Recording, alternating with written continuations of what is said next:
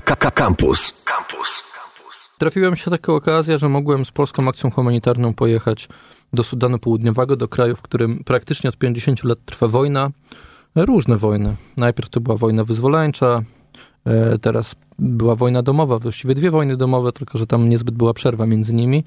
E, no i e, mogłem pojechać, porozmawiać, poznać ludzi, którzy nawet jak są starsi, urodzili się w trakcie wojny, wychowali się w trakcie wojny, żyli w trakcie wojny żyją w trakcie wojny, a do tego wyjechałem w to niesamowity zbieg okoliczności. Od dawna oczywiście mieliśmy bilety kupione 22 lutego. Wiedzieliśmy, że 22 lutego mija e, termin, który sobie mm, dwóch e, e, liderów, prezydent Kir i wiceprezydent Maciar, wyznaczyli na podpisanie porozumienia pokojowego. Znaczy to był termin ostateczny, czyli powinni się dogadać trochę wcześniej. No i nie do końca wiedzieliśmy, czy do tego Sudanu w ogóle wylecimy, bo jak nie podpiszą porozumienia i ten trochę taki rozejm się skończy, to wybuchną walki. Jak podpiszą porozumienie, to też może być niebezpiecznie, bo w 2016 roku podpisali e, porozumienie. E, problem był tylko z nim taki, że od razu, praktycznie tego samego dnia, kiedy podpisali porozumienie pokojowe, od razu zaczęły się walki, to od osobistych ochraniarzy Maciara i Kira. Więc teraz, jak podpisali porozumienie w dzień naszego wylotu, na przykład służby ONZ dostały przykaz, by nie wychodzić z hoteli, nie wychodzić z guest house'ów, compoundów, jakby tego nie nazywać. Czyli my lecieliśmy z Polski przez Frankfurt do Addis ABB i wiedzieliśmy, że dopiero tam będziemy wiedzieli, czy, czy warto lecieć dalej do Dżuby, stolicy Sudanu Południowego, czy tam coś się dzieje. No ale jak dowiedzieliśmy, że tam jest spokojnie i że nie będzie raczej żadnego problemu, żeby e, się, się, się, się, się dostać z lotniska do, do kraju, to polecieliśmy. Ale... Czyli byliśmy dzień po mhm. podpisaniu porozumieniu pokojowego, które, które praktycznie kończy trwającą non-stop od trzech lat drugą wojnę domową. A y, to z, loty z Frankfurtu. A, no bo tak. Do, Przez Addis. Do Addis są normalnie, normalne loty. Tak, tak. tak Addis to jest y, y, hub przesiadkowy Azja, Afryka. A potem loty, bo, bo spatrzyłem, czego stolicą jest. nie, nie wiedziałem. Etiopii. Tak, to Etiopia to, tak, to tak, tak. no niesamowicie cywilizowany kraj. A nawet, potem, nawet możliwe, że najbardziej po RPA w Afryce. A potem z Addis Abeby do Dżuby rozumiem, że nie lecisz rejsowym lotem, tylko... Rejsowym. Czymś... Rejsowym. E, Etiopia. Etiopia. Tak, to jest normalny rejsowy lot, można tak po prostu polecieć do Dżuby? Tak, tylko że potem e, raczej te samoloty lecą albo do e, e, e Entebbe, czyli to jest miasto pod Kampalą, znaczy lotnisko pod Kampalą w Ugandzie, albo lecą do Kenii na przykład, do Kampali, znaczy do e, Nairobi przepraszam. Czyli to jest jakby przesiadkowe lotnisko, tak? No, czy w sensie no, samoloty często lądują i lecą dalej, rozumiesz, w ten sposób okay. to wygląda. Mm, do Dżuby oczywiście dużo ludzi nie leciało, ale tam pracuje mnóstwo e, e, pracy, ludzi w, różnych, w różnej pomocy humanitarnej. No, to jest kraj, który no, jest w takim stanie, można powiedzieć, że nie ma gospodarki, że jeżeli ma ktoś dostarczyć jedzenie na wieś, na no, kraj, który jest wielkości Francji 600 e, tysięcy kilometrów kwadratowych, więc e, no, tam pomoc jest potrzebna. Wręcz bez tej pomocy no, tam klęska głodu jest Tomek, e, no, nie można powiedzieć, że susza, bo akurat to jest jeden wielki burz, mnóstwo drzew, jest coraz dłuższy okres deszczowy, on się wydłuża w związku ze zmianami e, klimatycznymi. Tomek, coś dla ciebie e, potrafi lać non-stop. E, wcześniej to był raczej od sierpnia do września, października. W tej chwili to już się zaczyna w maju, w czerwcu, a od lipca do końca grudnia leje non-stop czyli są olbrzymie powodzie, e, to podmywa e, domy, które są kiepskiej konstrukcji, to podmywa studnie, które na przykład buduje Polska Akcja Humanitarna. E, cała woda jest skażona, bo, bo momentalnie tam, tam są te wszystkie bakterie czy zarodki wszystkiego, cholery, tyfusu i tak dalej.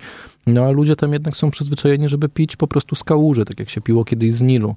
E, tam jest olbrzymia akcja edukacyjna, żeby, żeby, żeby taką wodę chociaż przefiltrować, a najlepiej oczywiście korzystać ze studni, które mają tam 70 metrów głębokości i wyciągają tę wodę zdatną e, do picia. No jest olbrzymi problem ze wszystkim. No jak masz takie deszcze, momentalnie pojawia się wielki problem malaryczny. Tak? No, nie trzeba przypominać o e, wirusie Ebola, który cały czas szaleje w środkowej Afryce. No, no generalnie jest, jest hardcore, a my trafiliśmy do Sudanu Południowego no, absolutny przypadek na najspokojniejszy weekend od dawna.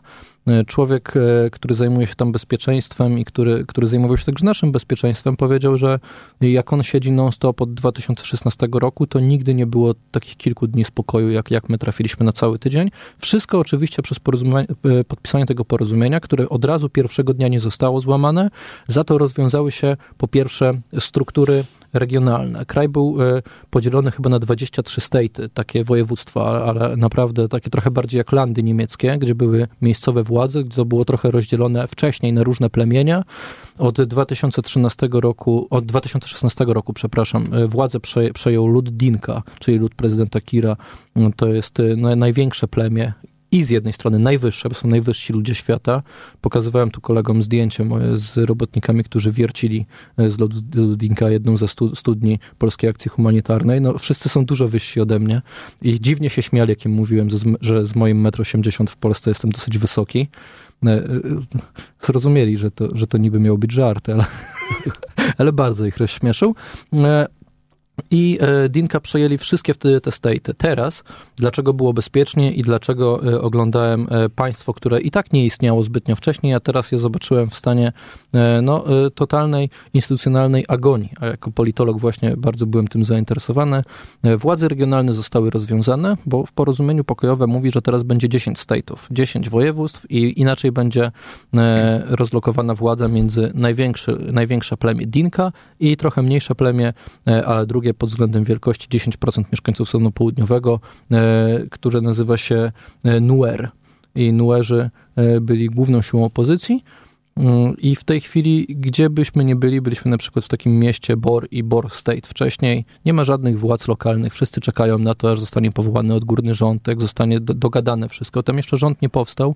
Walki nie wszystkie ustały. Widzieliśmy na przykład y, y, szefa sztabu y, generalnego, który przyjechał do hotelu, w którym akurat jedliśmy obiad y, z dużą obstawą. Bardzo profesjonalnie wyglądało to wojsko, bo jeżeli cokolwiek profesjonalnie wygląda w Sudanie Południowym, to zdecydowanie są to kościoły, i wojsko. E, I dowiedzieliśmy się wtedy, że, że, że w miejscowości Pibor niedaleko nas trwają jeszcze jakieś walki między e, dwoma ludami, żadnym z nich nie był Dinka, więc e, próbowano te walki mm, jakoś uspokoić i wtedy dowiedziałem się od miejscowych, że rzeczywiście może coś z tego porozumienia będzie, bo ostatnio jak były różne porozumienia, to one były tylko na najwyższym poziomie. Nikt się tym nie martwił, co tam będzie dalej na prowincji, a jak teraz interweniują, podczas e, jakichś walk, które się pojawiają daleko od Dżuby, to znaczy, że może rzeczywiście im e, e, zależy na porozumieniu. To są walki na tle religijnym, etnicznym, to terytorialnym? To są walki na tle plemiennym, w sensie największym problemem jest oczywiście plemienność w Sudanie Południowym. Plemienność wzmacniana przez sport narodowy, jak to miejscowi się sobie żartują, czyli cattle riding, kradzieże krów. Krowy e, są traktowane jako waluta, nie, nie tylko zresztą w Sudanie Południowym. Jak chcesz kupić żonę, to wiadomo, 30-35 krów musisz na to przeznaczyć. E, one krążą. To nie jest tak, że ty musisz kupić 30 krów i jesteś totalnie biednym człowiekiem, musisz znaleźć nagle kilkanaście, kilkadziesiąt tysięcy dolarów, żeby kupić sobie żonę. Nie, no krowy po prostu krążą. One trafiają do twojego ojca, do twoich wujków, oni przekazują je tobie, jak jesteś najstarszym synem.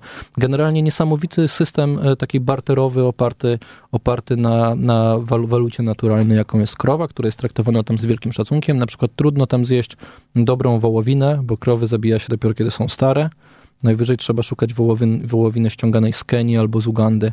Mm, krowy po prostu są trzymane, by dawały mleko i by potem można była, cała rodzina mogła się, e, wiesz, e, złożyć na najstarszego syna w bardzo szerokiej rodzinie, żeby kolejny wyszedł za mąż, kolejny wyszedł za mąż. No ale masz też córki, tak? Krowy do ciebie, a przepraszam, ale masz też córki, które właśnie wychodzą za mąż, krowy do ciebie wracają i e, powiem Wam szczerze, że obserwowanie tamtejszych problemów, które z jednej strony wydaje się, że pewnie są trochę jeszcze religijne, bo wcześniej oczywiście był duży problem z Sudanem muzułmańskim, a oni też przecież są różnych wyznań na południu, więc niby chrześcijanie wygrali z muzułmanami, oddzielili się, e, a potem chrześcijanie zaczęli między sobą. Nie wiedziałem, czy chodzi bardziej o plemienność, czy bardziej właśnie o jakieś kwestie inne, a się okazało, że no, tak naprawdę najważniejsze są różne porwania krów, dzieci, między różnymi wioskami z różnych plemion.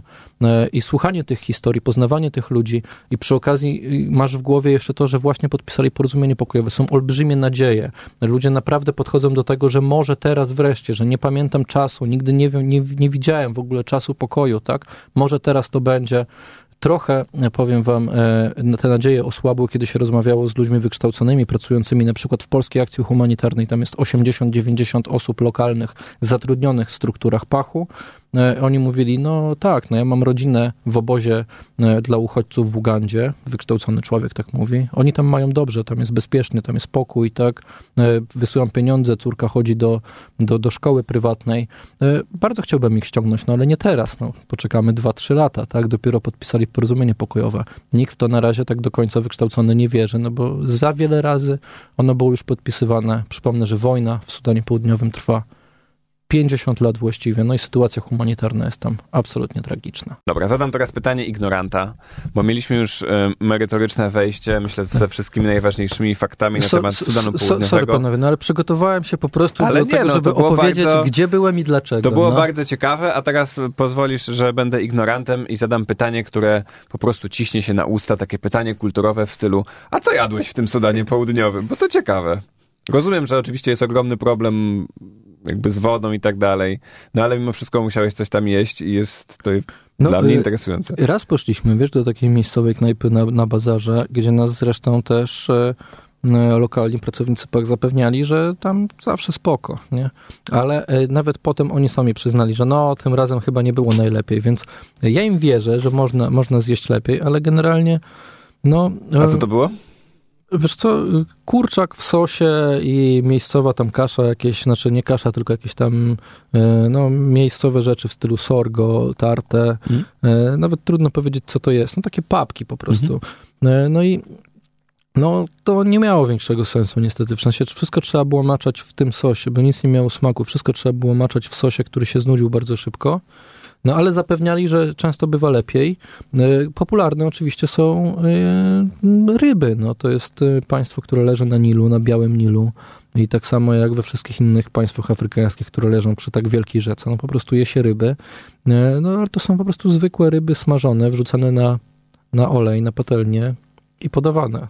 Znaczy problemem oczywiście jest brak przypraw które no oczywiście rosną w Sudanie. To, to jest kraj, który ma super warunki naturalne. Już pomijam złoto, diamenty, mnóstwo ropy i coraz więcej ropy, bo ta ropa jest co chwilę tam odkrywana. E, no ale masz mnóstwo też ziem uprawnych, masz e, e, bardzo dużo buszu, czyli dużo drewna. Oni cały czas podkreślają, jak tam super warunki naturalne, no ale no przez wojnę to oczywiście nie funkcjonuje. No, no, kryzys głodu, no, klęska głodu, no nie, nie jest tutaj wyolbrzymieniem. No, to jest największy kryzys głodowy, który w tej chwili panuje na świecie. No jeżeli ci nie przywiezie World Food Program, coś ONZ, czy, czy nawet PAC, który też dostarcza w różne miejsca różne rzeczy, nie przywiezie ci czegoś, co potrzebujesz, tego raczej nie zdobędziesz. No gospodarka nie istnieje. Ale to nie hodują tam właśnie, nie wiem, sami dla siebie. W, Kozy hodują też takie, Ale zboża, jakichś owoców, nie ma w nie, warzyw. tego zbytnio, wiesz? Nic, tak w sensie znaczy, w domowych ogródkach. Ge generalnie y, cały czas podkreślali, że jeżeli chcesz, y, ci, ci też y, lokalni, z którymi rozmawiałem, jeżeli chcesz pomidora czy cebulę, na luzie da się to znaleźć, nie? Jeżeli chcesz cokolwiek innego, to jest sprowadzane tirami z Ugandy.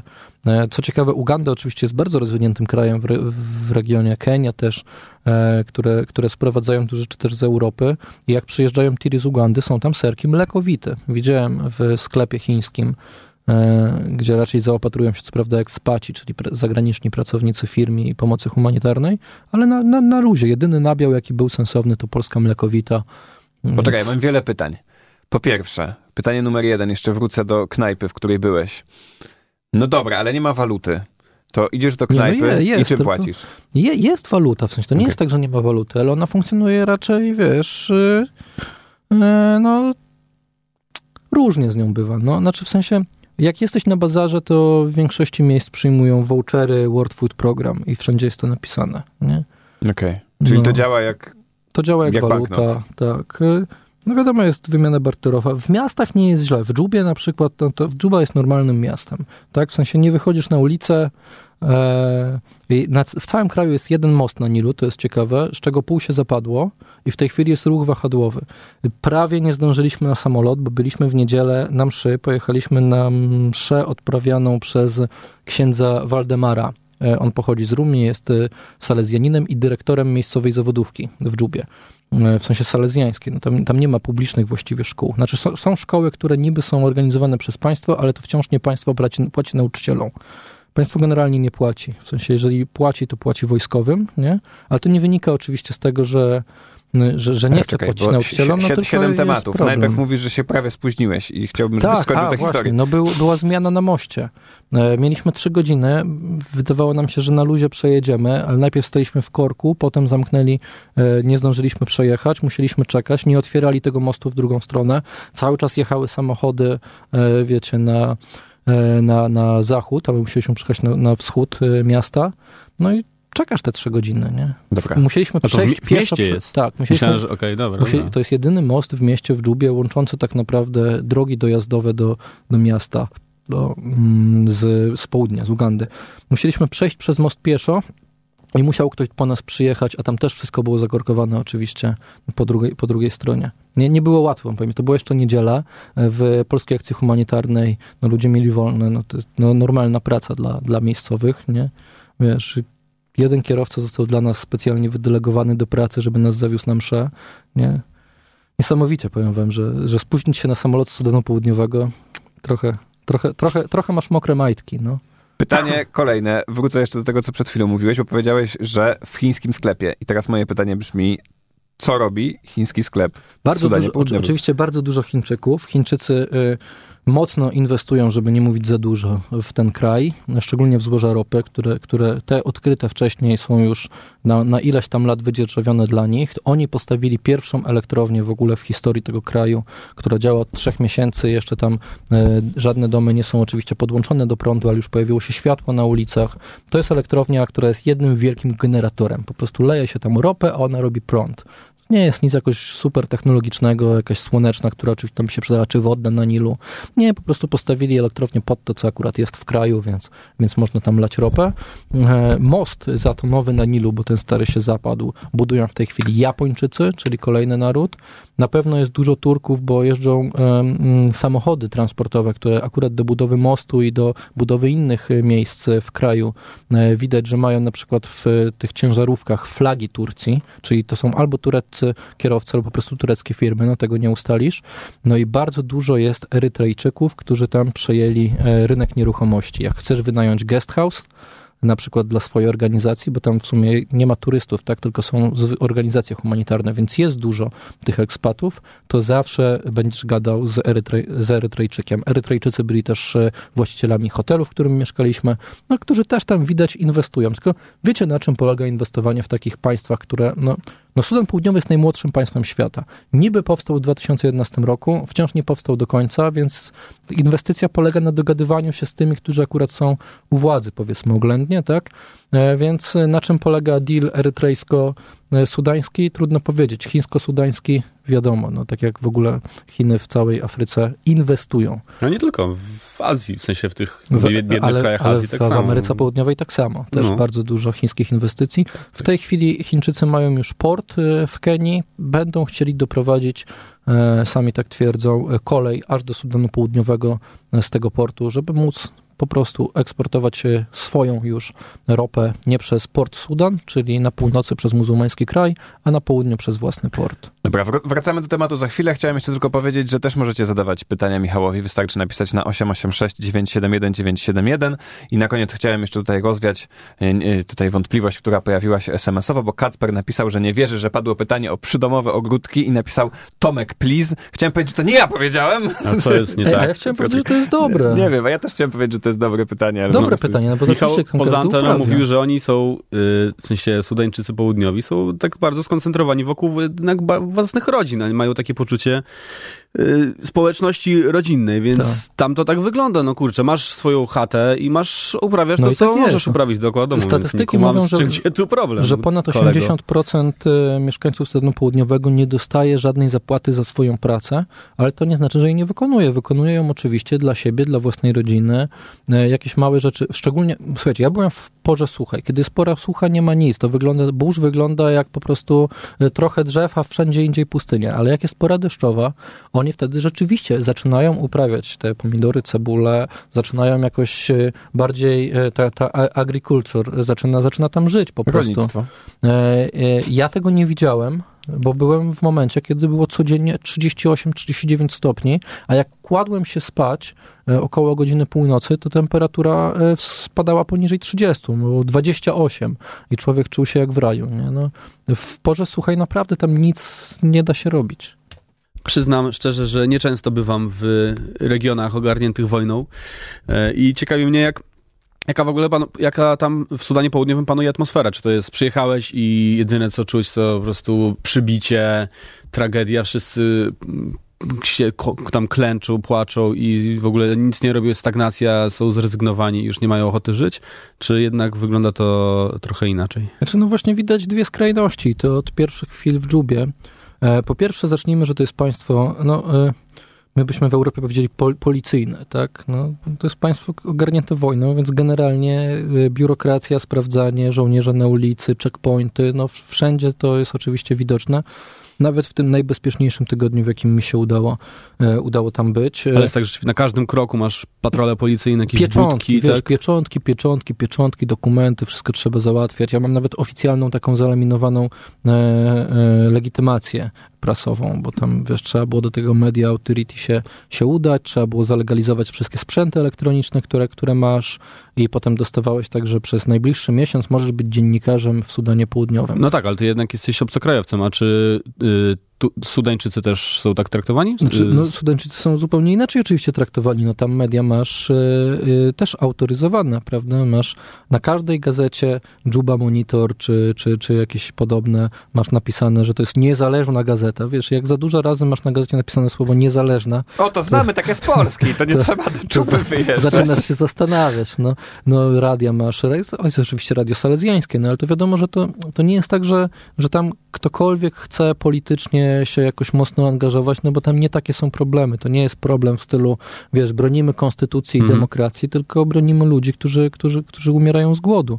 Więc każdy się oczywiście zajmuje e, tym, co jest tam najważniejsze, ale e, no, państwo no generalnie kontroluje, tak to powiedzmy.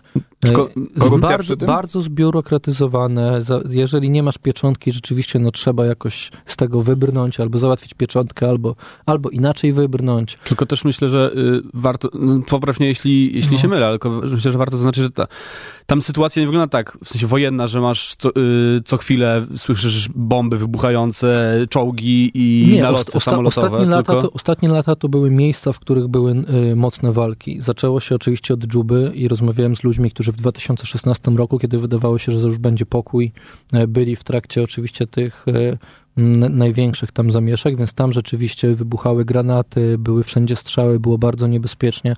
Wszyscy zagraniczni e, pracownicy ONZ-u i innych organizacji pomocy humanitarnej zostali momentalnie ewakuowani, jak tylko się dało, do Ugandy, do Kenii, po prostu samoloty Kiedy to było? odlatywały w 2016 roku. Okay. No ale potem z czasem wszyscy zaczęli wracać. E, walki przeniosły się e, do Bor, przeniosły się na południe do tak zwanych Ekwatoria, Central Ekwatoria, Western Ekwatoria, tych takich województw, które, które, e, e, gdzie, gdzie mieszkają no właśnie ludy równikowe, tak to nazwijmy, plemiona trochę niższe i nie zajmujące się do końca hodowlą krów. Mm, I e, w innych miastach było spokojnie, tylko że co chwilę, kiedy wiesz, nie ma nikt nie ma kontroli nad tym, co się dzieje, to cokolwiek miałeś napady, co, co chwilę miałeś napady, co chwilę miałeś e, kradzieże, no, w ogóle wielkie rozruby. E, w Dżubie jest tak, że wszystkie budynki, w których mieszkają zagraniczni albo w których, e, w których są jakieś organizacje, są oczywiście za wielkim drutem kolczastym, za wielkimi murami, mury po 4 metra. Wszędzie są na przykład wieże strażnicze, tak? Wchodzisz do guest house'u, gdzie mieszkają jacyś ludzie, których poznali z jakiejś organizacji i oni mają gościa, który stoi po prostu na wieży strażniczej mhm. i obserwuje, co się dzieje na ulicy. Ty jako, jako biały na ulicę nie wychodzisz, Jeździsz tylko samochodem z jednego miejsca z zamurem do drugiego miejsca za murem. Są miejsca oczywiście, e, gdzie ekspaci, czyli pracownicy zagraniczni e, jedzą obiady. To są takie typowe właśnie, wiesz, zamknięte miejsca prowadzone przez Libańczyków, Chińczyków, Amerykanów, gdzie, gdzie, gdzie masz prawie samych białych ludzi albo, albo miejscowych pracowników tych organizacji. No, są hotele, jeżeli jakiś budynek ma powyżej piętra w Dżubie, no to, to jest hotel albo budynek rządowy, chociaż częściej hotel, bo budynki rządowe też często na przykład widziałem e, tam nie ma adresów, bo nie ma poczty. I nie wiem, czy nie ma poczty, bo nie ma adresów, czy nie ma adresów, bo nie ma poczty. To jest, wiesz, ko koło e, niestety błędne. E, ale e, widziałem jakiś kościół, gdzie było napisane, tam jest zawsze opposite albo next to, nie? Mhm. Napisane po angielsku. I to było opposite to, e, to e, Central National Court, chyba tak. Okay. Albo coś takiego. Czy, czy, czy The Highest Court. I popatrzyłem po drugą stronę ulicy, a tam no, generalnie to wyglądało bardzo podobnie do takiego przeciętnego tukula, czyli domu z gliny i ze słomy. E, no i to był Sąd Najwyższy, czy, czy Główny Sąd. Więc nawet budynki rządowe nie zawsze dobrze wyglądają, ale jeżeli chodzi o tą atmosferę i, i to, to czuć na drogach, w sensie jak są checkpointy, jak rozmawiasz z ludźmi, e, gdziekolwiek, żeby coś załatwić i móc porozmawiać z miejscowymi, na przykład w wiosce. No, a o czym rozmawiasz? No o tym, jak jest potrzebna woda, jak dostarczają im jedzenie, czego potrzebują. No taka prosta rozmowa, jak jesteś po prostu z organizacją humanitarną, e, to musisz się witać ze wszystkimi po kolei, z komisarzami, z szefami wioski, wiceszefami, z całą starszyzną. No, generalnie jest takie też podejście hierarchiczne i takie podejście, że no, żeby cokolwiek załatwić, to musisz po prostu przejść całą ścieżkę.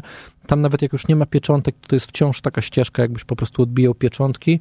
I generalnie wszyscy cię kontrolują, każdy patrzy ci na rękę, a ty jak przyjeżdżasz jako człowiek, który ma to opisać, no czujesz, że rzeczywiście no nie jesteś w miejscu, w którym, nawet nie to, że jesteś mile widziany, bo wszyscy chcą z tobą rozmawiać, ale no, nie można ci do końca zaufać, bo cały czas trwa wojna. Tu Radio Campus. Wszystko wam powiedziałem, już nie ma nic więcej do powiedzenia o Sudanie Południowym, panowie. Moi drodzy, Jakbyście byliście... tam byli. Ma, naprawdę... Yy nie jest to yy, styl bragadaccio tutaj, ale nie jest też styl naszej audycji. No nie jest, tak. Ale kończymy, ale, zagadaliśmy no się tak, długo, tylko nie? chciałem zaznaczyć, że mieliście naprawdę okazję, nie, nie znaczy no, y, tęgą nawet okazję, bo Płociu był jednym z kilkunastu Polaków, którzy w ciągu ostatnich ilu pięciu lat? No powiedzmy, no może już tak nie wyolbrzymiajmy jakoś bardzo. No, no, w każdym razie na wszystkich palcach swojego ciała jesteście w stanie policzyć prawdopodobnie Polaków, którzy wrócili z Sudanu Południowego w przeciągu ostatnich pięciu lat. Znaczy, są tam piloci i są tam e, działacze organizacji y, humanitarnej, pomocy humanitarnej, czyli Polskiej Akcji Humanitarnej, mm. tak. No, ale tak żeby nie było, to ja na koniec powiem tylko, że po prostu pojechałem tam z pachem, by obserwować ich pomoc, by oczywiście relacjonować, jak wiercą studnie, jak e, pomagają ludzi, ludziom, czyli e, to not, not food items, tak to się nazywa, czyli e, dostarczają im garnki, patelnie, moskitiery, jak ratują ich w sytuacjach kryzysowych, czyli kiedy woda na przykład zalewa wioskę i trzeba ludziom, ludzi wyprowadzić, przenieść, a to jest coraz częstsze niestety w Sudanie. Tam nie ma problemu suszy, jest właśnie na odwrót problem wielkiej ilości wody i niestety wody skażonej, niezdatnej e, do picia i rzeczywiście cały czas z Polską Akcją Humanitarną, z ich lokalnymi pracownikami, ale także z Polkami, które tam pracują w biurze w Dżubie, podróżowałem po tym kraju i oglądałem, jak oni działają. Dzięki temu oczywiście mnie wpuścili. Miałem e, legitymację, do, do, dzisiaj mam wolontariusza PACH i byłem tam jako działacz organizacji e, pomocowej. Wiesz co, ale to jest jeszcze jedno pytanie, które chcę ci zadać, mm, bo w sumie ciśnie mi się na usta. Jacy są ludzie, albo, mm, którzy, albo w zasadzie co kieruje ludźmi, którzy mm, pracują w pachu i wybierają się w takie miejsca jak Sudan Południowy? Czy to są po prostu ludzie tak bardzo y, ogarnięci potrzebą pomagania innym, że chcą to robić z potrzeby serca, czy, czy, czy, czy, z jakiegoś innego powodu? Unikałbym jakiegokolwiek patosu, bo no właśnie pomoc humanitarna... Chciałem go tak trochę zbić, tak. wiesz, zadać to pytanie no, na początku. No tak, tak, tak. Ja, ja ci zbiję ten patos. Pomoc humanitarna na szczęście się mocno sprofesjonalizowała. To już nie jest tak, że jadę, e, tak jak na początku to było, zresztą to też jest historia pachu, tak? Dostarczam koce do Sarajewa. W tej chwili to już nie jest tak, że milioner jakaś e, Dominika Kulczyk jedzie i, i rzeczywiście jest w stanie jakoś komuś pomóc. No nie jest w stanie. To musi być konsekwentna, profesjonalna pomoc. Dziewczyny czy pracownicy w ogóle pachu, e, którzy pracują w takich miejscach jak Somalia, E, Ukraina w tej chwili, Irak, Kurdystan czy, czy Sudan Południowy, no to są e, wykształceni ludzie w dziedzinie pomocy humanitarnej po studiach, e, z, ze znajomością świata, ze znajomością regionu, którzy tam jadą pracować. Od 8 do 16 praca biurowa to są desk oficerzy, którzy wysyłają wnioski grantowe, przygotowują pracę, ogarniają, dogadują się z miejscowymi E, wiesz, e, komisarzami, organizują pracę swoich lokalnych pracowników. To są po prostu ludzie, którzy tam na poważnie wykonują profesjonalną pracę i na szczęście tak to wygląda już e, w większości organizacji. Tego też wymaga ONZ. To się wszystko zmienia. Nie jedziesz tam, nie oglądasz ludzi, którzy po prostu przyjechali się poświęcić dla, e, jak to kiedyś się mówiło, poświęcić życie dla czarnego lądu. Ale nie, po pierwsze to dzisiaj już jest rasistowskie, a po drugie nikt już niczego jakby nie poświęca, tylko wykonuje profesjonalną robotę taka, taką, która przynosi najlepszy efekt. Ale rozumiem, że potem, e, że wyjeżdżasz na jakiś czas i potem masz szansę wrócić z powrotem do Polski, do rodziny i jakby kontynuować na przykład swoją karierę w pachu też tutaj w Polsce, czy, czy jak to wygląda? Czy tak. ciężko ci powiedzieć, bo nie po to wyjechałeś, żeby... Znaczy nie, to są ludzie, którzy zmieniają misję potem. Okay. Wiesz, no tu siedzą 3-4 lata tutaj, To jest tak jak właśnie takie wojsko... Nie, nie, nie, nie, pamiętam tej nazwy, jak wojskowe takie te transze, no, że wyjeżdżasz na 3-4 lata, Trochę tak, no bo ci się możesz zostać albo wrócić. jak zbyt długo siedzisz, to też już nie masz tego nowego oglądu, po prostu chcesz zmienić sytuację. No to już są profesjonalne organizacje, to e, no, o pachu, o pachu to mogę powiedzieć rzeczywiście, że, że, że, że to już naprawdę dobrze działa, tam są już mechanizmy, te schematy, to, mm, to są organizacje, w tej chwili też tak jest, które zajmują się na przykład e, konkretnymi miejscami. Jeżeli się wyszkolą w Łoszu, czyli w Water and coś tam, Hygienic, e, pomocą po prostu związaną z wodą i, e, i sanitar, o, esto, sanitariat, tak? and hygienic. Jak, Dobra, wiemy, jak, jak, wyszkolą, no, jak wyszkolą się w kwestiach wody, w danym miejscu, to oni już wykonują robotę dla ONZ-u, tak? Oni już są ekspertami w tym miejscu. Jeżeli ONZ ma jakieś różne oczywiście e, działy, tak? Czy różne organizacje Narodów Zjednoczonych muszą coś tam robić, to odzywają się do organizacji, e, która niesie pomoc dokładnie w tym miejscu, która ma tam lokalnych pracowników, która ma wybadany teren, wie jakie tam są potrzeby i na przykład w tym e, Bor State, w województwie dookoła Bor, e, Polska Akcja Humanitarna jest liderem organizacji pomocowych, czyli to do nich się wszyscy zgłaszają, oni znają potrzeby. No i tak to działa, nie tak, że po prostu jedziesz, dwa miesiące pomożesz tu, potem będzie trzęsienie ziemi, mhm. pomożesz tam, po prostu siedzisz tam, poznajesz Ale... potrzeby, dystrybuujesz pomoc, jak to się ładnie mówi. Ale to oprócz polskiej akcji, tam są też, rozumiem, y, akcje innych narodów też, tak? Tak, tam są rozmaite, okay. rozmaite y, oczywiście organizacje, no jeżeli tam jest tak wielka klęska głodu i tak wielki kryzys humanitarny, to wiadomo, że tam się pomaga, tam, tam jest mnóstwo i samolotów, różnych organizacji. Ja na przykład latałem, bo tam się nie jeździ drogami. Po pierwsze dróg nie ma, a po drugie e, no, nie można raczej sobie samemu tak je, jeździć. To jest niebezpieczne na tych różnych checkpointach Białe poza miastami. nie może jeździć, z tego co rozmawialiśmy poza Dziękuję, że to powiedziałeś. Ale no kurde, proszę, czego ty się boisz? Pracownicy Jezu, no, organizacji tak to wygląda, humanitarnych no to trzeba mogą. powiedzieć i e, e, latasz samolotami, ale masz mnóstwo też firm, które tam latają. Na przykład ja latałem, e, tak jak Pach lata, z MAF, czyli Mission Avionic Fellowship, organizacja ewangelicka, e, która po prostu też tam niesie pomoc. Są modlitwy przed lotem w małych cesnach. No jak pilot zaczyna się modlić przed lotem, to trochę się robi mokro w majtkach za pierwszym razem, jak tego nigdy nie przeżyłeś no, w małym samolocie. Ale nie no, super profesjonalnie to wygląda i wszystkie historie, które wcześniej słyszałem sprzed 10-15 lat o tym, jak y, działa pomoc humanitarna na świecie, no na szczęście już są coraz mniej aktualne, coraz bardziej zmierzamy w stronę, że to naprawdę e, przynosi skutek, a nie tylko generuje problemy, aczkolwiek zdradzę wam jeszcze na koniec jedną historię, jak, jakie błędy można popełnić podczas odgórnego planowania. Otóż e, ONZ w pewnym momencie doszło do wniosku, że kanistry na wodę, takie duże 10-litrowe żółte, które stały się zresztą symbolem e, e, braku wody w Afryce, ludzie, kobiety z żółtymi kanistrami na głowie, tam wszystko się nosi oczywiście na głowie, czasem na takiej po prostu takim gnieździe zrobionej zapaszki, czy, czy z jakiegoś materiału, żeby to się lepiej trzymało.